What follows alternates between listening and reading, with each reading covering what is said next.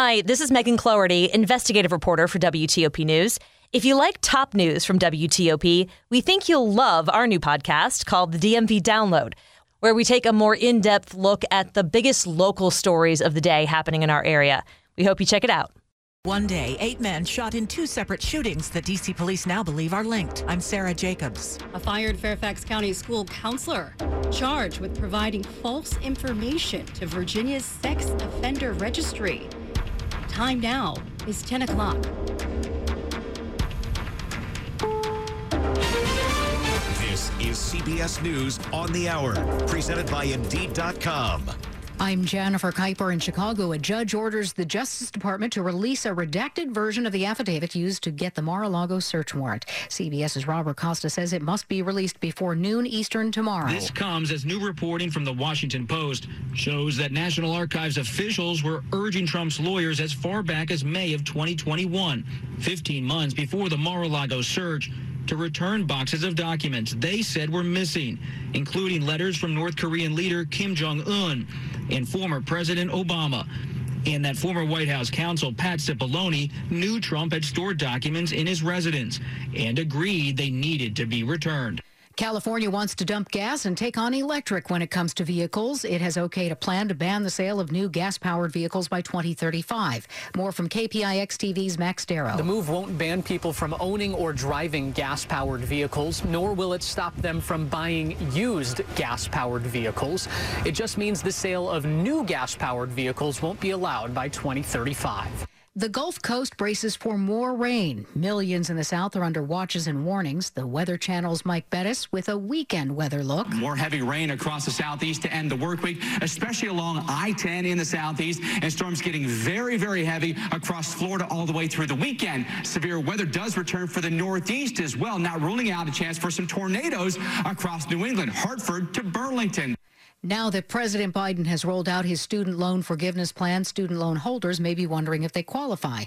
Those with incomes below $125,000 a year and households earning under $250,000 could have $10,000 in debt canceled. More from CBS's Skyler Henry. The next step for millions of borrowers is to figure out how to actually get the relief. The government says it has income information for about 8 million borrowers.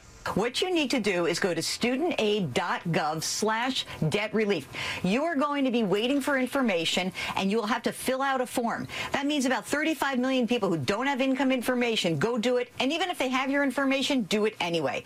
Federal health officials are bracing for the next potential wave of the pandemic ahead of the release of COVID vaccines tweaked to better match today's Omicron threat. FDA Director Dr. Peter Marks. We are hoping that these will be coming in the first part of September. It's still unclear how much benefit the booster shots will offer when they are rolled out. Russian President Vladimir Putin appears to be trying to beef up his military by ordering a 13% increase in the country's troop strength. Russian forces have taken suffered heavy losses in 6 months of war in Ukraine. This is CBS News. If you need to hire, you need Indeed. Their end-to-end hiring system helps you attract, interview, and hire candidates all in the same place. Visit Indeed.com slash credit.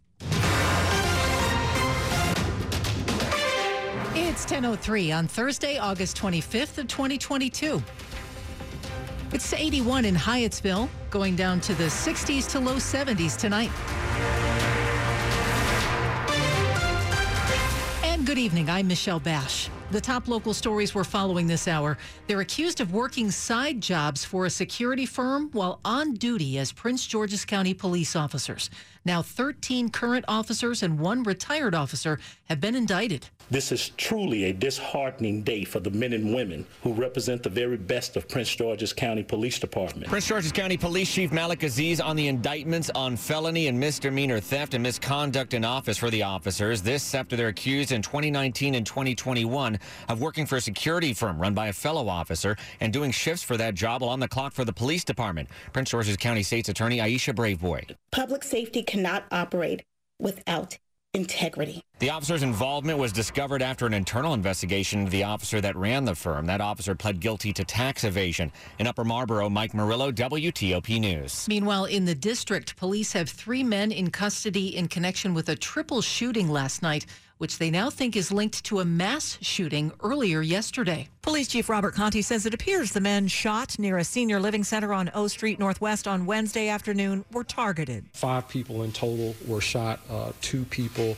uh, died as a result of that act. Several hours later, a triple shooting nearby in the area of Lincoln Road and Quincy Street Northwest. Officers spotted the suspect's vehicle and arrested three men. Five firearms, to include two automatic rifles, were recovered from those individuals. The three victims in the Quincy Street shooting are expected to recover. Based upon our investigation now, we certainly believe that this was some retaliation for the shooting that occurred earlier. Police are now investigating what led to that initial shooting. Sarah Jacobs, WTOP News. DC police are asking anyone with information about either shooting to contact them.